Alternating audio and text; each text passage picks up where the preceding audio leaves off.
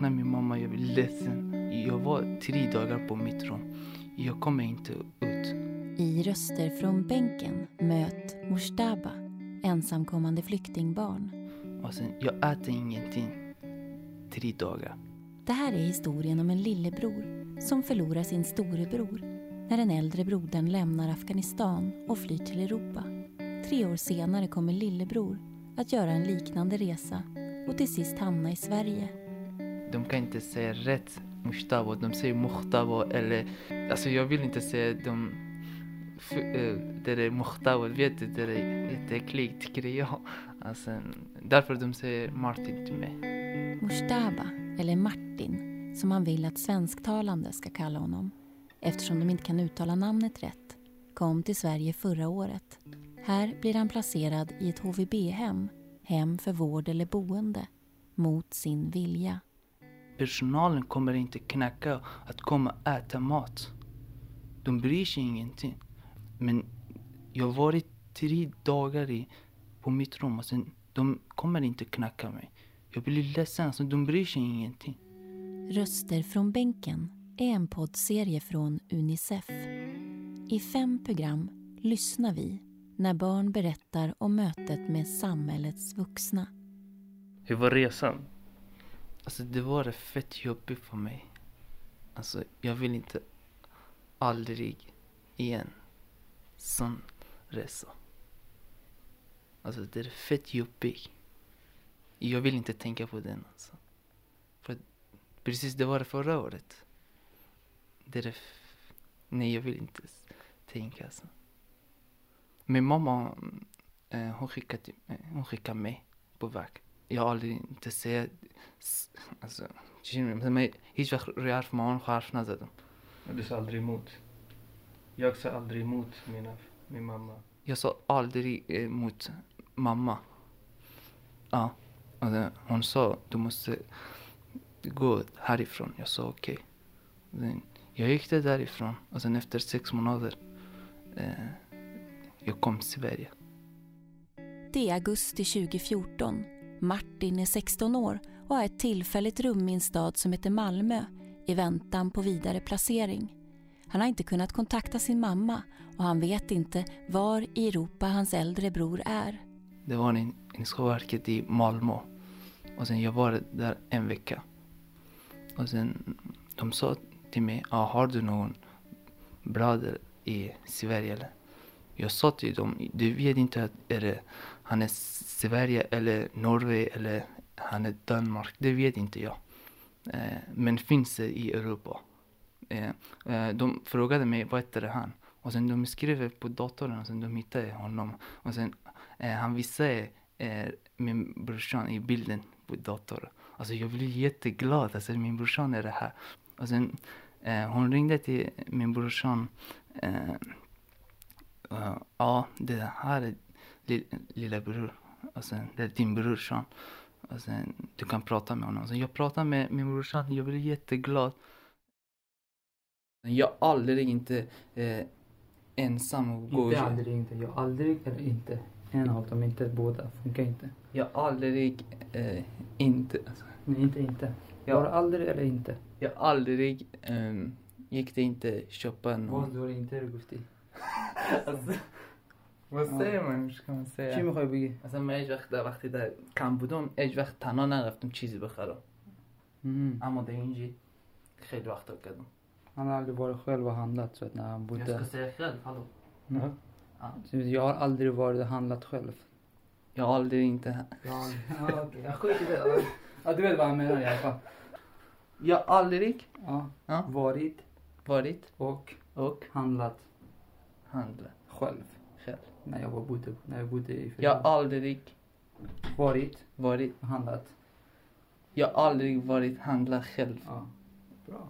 Martin har återfunnit sin bror. Migrationsverket sätter Martin på ett tåg och han reser norrut mot sin storebror.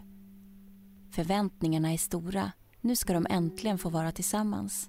De sa till mig, eh, du, vi kan skicka till dig hos eh, brorsan. Hos din brorsan, eller hur ska man säga? Mm. Ja. Och sen, eh, jag trodde jag ska bo tillsammans. Men eh, när jag kom i tågstationen, jag såg en personal.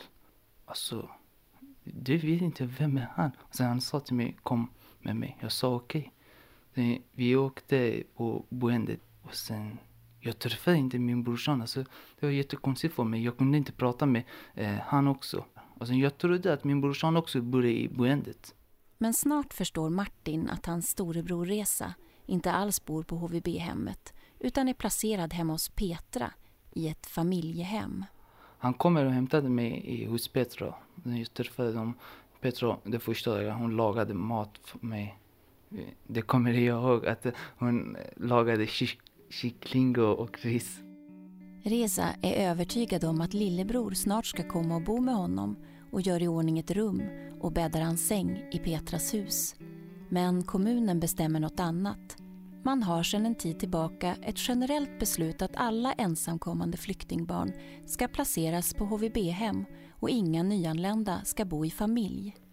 Alltså i början jag tänkte att jag, jag trodde att han skulle bo här hos mig när de ringde från Migrationsverket. Jag tycker att det är jättekonstigt att de separerar på syskoner och familjen. Det är helt sjukt liksom. Och han, för, för honom, han hade precis kommit. Han hade också stress. Jag visste, jag vet, jag vet hur det är när man kommer. Du vet. Helt alltihopa är ny. Du träffar nya folk. Du är som dövstum så här, du vet. När du inte kan språket och så. Och de säger att ni förstör hans vård. Han mår, han mår ju sämre av, av att gå till möten och prata om att ah, ska han flytta hit? Nej, han ska inte flytta hit. Ska han flytta hit? Nej. Det är ju helt sjukt.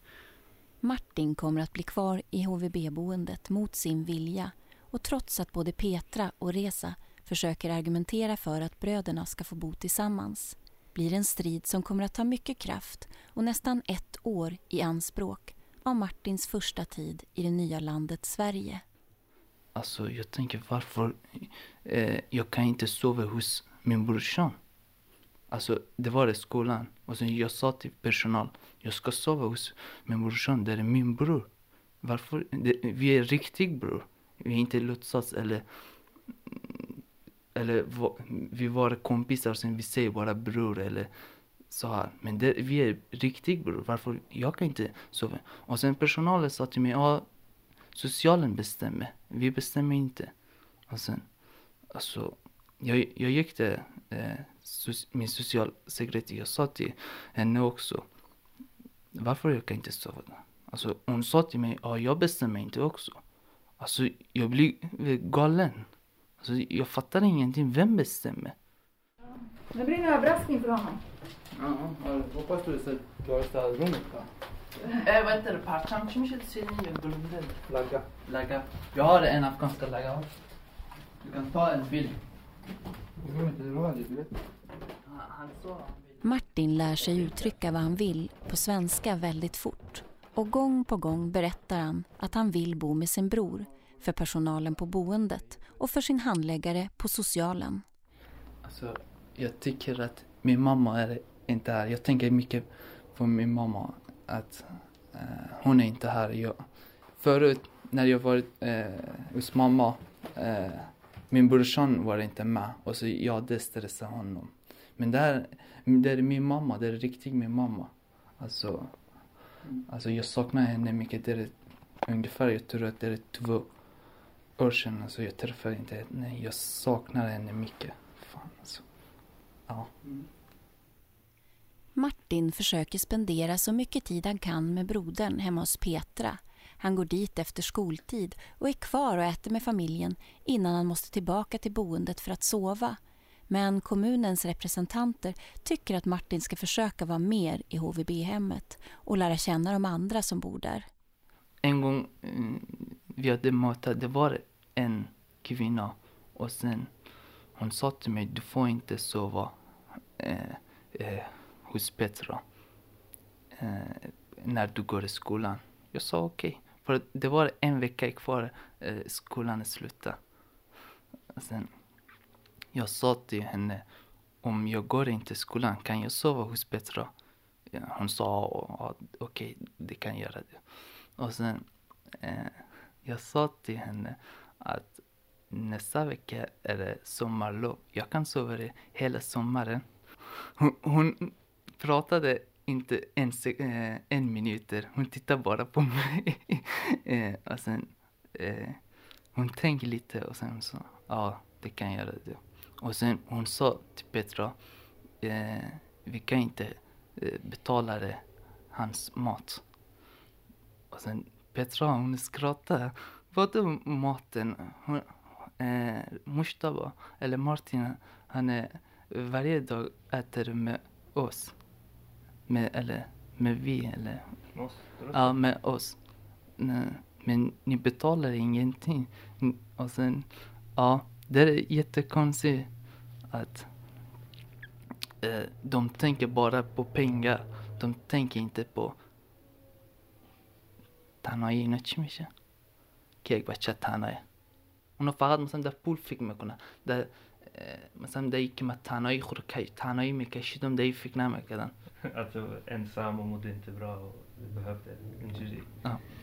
Eh, De tänker bara på pengar. De, de tänker inte på mig att jag var ensam och mådde inte bra. Petra, familjehemsmamman, tycker att kommunen gjort ett problem av att Martin tillbringar så mycket tid hemma hos henne och knyter an till sin brors familjehem. I våras så ringde en socialsekreterare till mig när jag satt i bilen och förklarade att eh, han absolut aldrig någonsin skulle få flytta till en familj och han skulle absolut inte få flytta till oss. Och sen så var det mötet när man sa att de ville att eh, jag skulle ta ifrån Mohtaba nyckeln hem till oss och förklara för honom att inte han fick vara hos oss. Alltså jag tänkte att det här kan inte vara i Sverige. De här människorna är galna, tänkte jag. De här människorna tänker inte på de här bröderna överhuvudtaget. Det är många vändor hos kommunen och socialen men efter nästan ett år så vänder det och kommunen är villig att göra ett undantag så Martin får bo med sin bror. På familjehemmet firar de med tårta och Martin gör i ordning sitt nya rum. Han har målat den här väggen själv.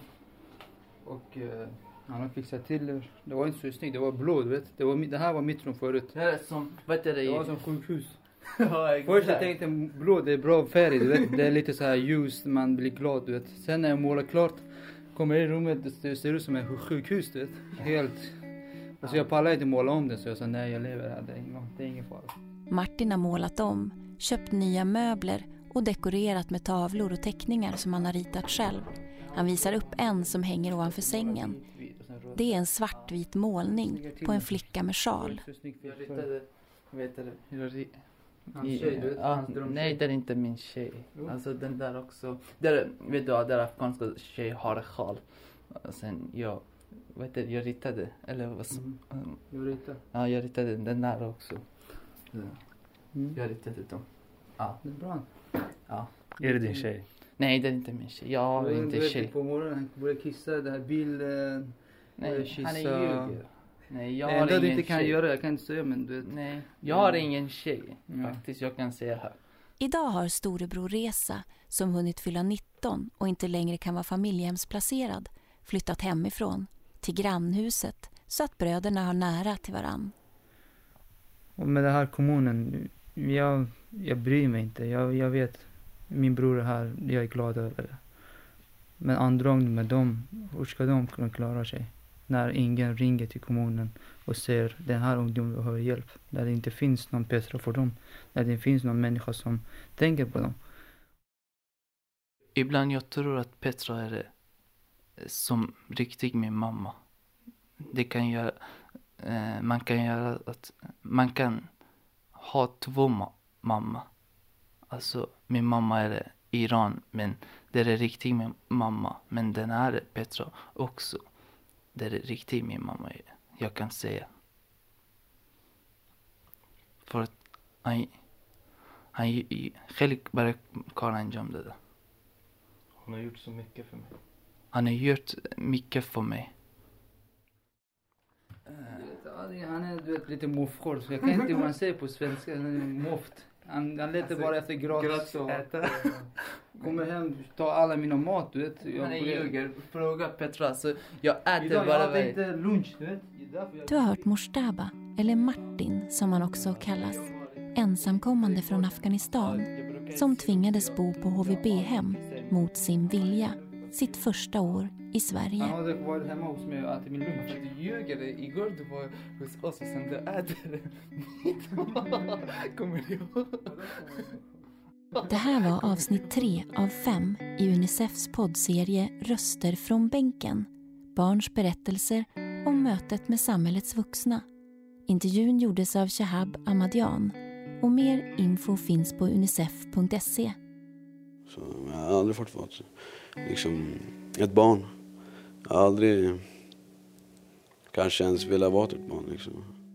Missa inte avsnitt fyra om Erik som har ADHD, ett drogmissbruk och sitter inlåst. Passa inte in hos mina klasskamrater som eh, var normala barn. Passa inte in i vad samhället tycker är barn och så. Så jag, jag har väl aldrig fått vara barn. Alltså.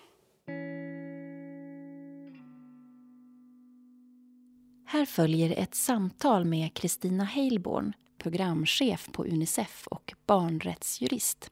Vad vet vi om ensamkommande flyktingbarns boendesituation? Det ser olika ut. På en del håll fungerar det bra, men på många håll så känner sig barnen inte delaktiga i hur beslutet har fattats om var de bor. En risk för de här barnen som kommer ensamma till Sverige är när de placeras hos släktingar som redan finns här och eh, man inte gör en ordentlig utredning om de är eh, lämpliga att ta hand om barnet. Det kan ju handla om släktingar som själva har svåra problem eller eh, av olika skäl i alla fall inte klarar av att ta hand om barnet just nu. Men kanske känner sig skyldiga att hjälpa till eller, eller eh, tvungna att eh, ställa upp för barnet. Det är väldigt viktigt att eh, socialnämnden utreder de hem eh, som tar emot ett barn, även om det är släktingar, innan barnet flyttar dit. Så att man är säker på att det här är ett lämpligt boende. Och när det kommer till att lyssna på barnen och det som de själva säger att de har behov av. Hur fungerar det idag? Det varierar. På en del håll fungerar det bra att barn får möjlighet att eh, vara med och påverka och, och komma till tals. Men vi känner också till många situationer där barn känner sig överkörda eller att beslut har fattats över deras huvuden. Att de inte har kunnat påverka och, och framförallt har fått för lite information om vad det är som gäller och varför. Och barnen har rätt att bli lyssnade på och det är en viktig del i beslutsfattandet för att kunna fatta rätt beslut och ett bra beslut för barnet. Eh, att barnet själv får möjlighet att eh, ja, berätta och säga eh, vad eh, som är viktigt i, eh, i hans eller hennes liv. På vilket sätt ska socialtjänsten ta hänsyn till syskon och syskonrelationen? Man ska ju göra en helhetsbedömning och väga in olika faktorer när man bedömer vad som är bäst för det enskilda barnet. Och eh, att kunna bo tillsammans med ett syskon är ju en väldigt viktig del och också en rätt enligt barnkonventionen att få leva tillsammans med sin familj. Var kan de här barnen, om de har blivit felbehandlade eller tycker att besluten har fattats över deras huvuden, var kan de klaga? Barn kan inte klaga eh, någonstans eh, till någon instans som har särskilt ansvar, ansvar just i barnrättsfrågor. Det finns möjlighet att gå till vissa ställen som till exempel ja, justitieombudsmannen eller diskrimineringsombudsmannen. Men det är väldigt specifikt och komplicerat och eh, inte heller några barnvänliga processer. Dessutom behöver man medgivande av en eh, vårdnadshavare för att kunna överhuvudtaget ta upp en sån process. Och de är inte tänkta för den här typen av situationer egentligen. Men från Unicefs sida så vill vi ju att eh, det ska införas möjlighet för barn att klaga och kunna ta upp enskilda fall på nationell nivå. I första hand tänker vi oss att eh, Barnombudsmannen skulle vara lämpligt ställe dit barn skulle kunna vända sig och få sin sak prövad om Idag har Barnombudsmannen inte möjlighet att ta upp enskilda klagomål eller enskilda ärenden. Det finns ju ett eh, tilläggsprotokoll till barnkonventionen som handlar om precis det här. Och det har svenska regeringen valt att inte skriva på. Men vi från Unicefs sida tycker att det är eh, väldigt viktigt att göra det och eh, vara med i att utveckla möjlighet för barn att eh, kunna ta upp enskilda fall. Både i Sverige men även kunna göra det internationellt till FNs barnrättskommitté om man har gjort allt man har kunnat här hemma i Sverige. På vilket sätt skulle det stärka barns rättigheter? Det skulle innebära att myndigheter ännu mer tar barns rättigheter på allvar eh, eftersom det finns en möjlighet att ta frågan vidare om man inte har låtit barn komma till tals. Jag tror att det skulle ha en effekt som eh, innebär att Eh, myndigheter måste anstränga sig ytterligare när det gäller att, att hitta bra processer för att barn ska komma till tals. Och det är ju det primära och det viktiga, är ju att barn får möjlighet att påverka sin situation. Men om man inte har fått göra det så måste man ha möjlighet att kunna få upprättelse någonstans. Och det har man inte idag. Och en anledning är att barnrätt generellt sett har ganska låg status. Och eh, fortfarande är det vuxenperspektivet som styr väldigt mycket. Tack Kristina Heilborn, programchef på Unicef och barnrättsjurist. Tack. I nästa avsnitt av Röster från bänken kan vi höra dig igen. Då handlar det om barn med erfarenhet av droger och deras rättigheter. Jag som producerat heter Emma Janke och det här var en ljudbangproduktion för Unicef.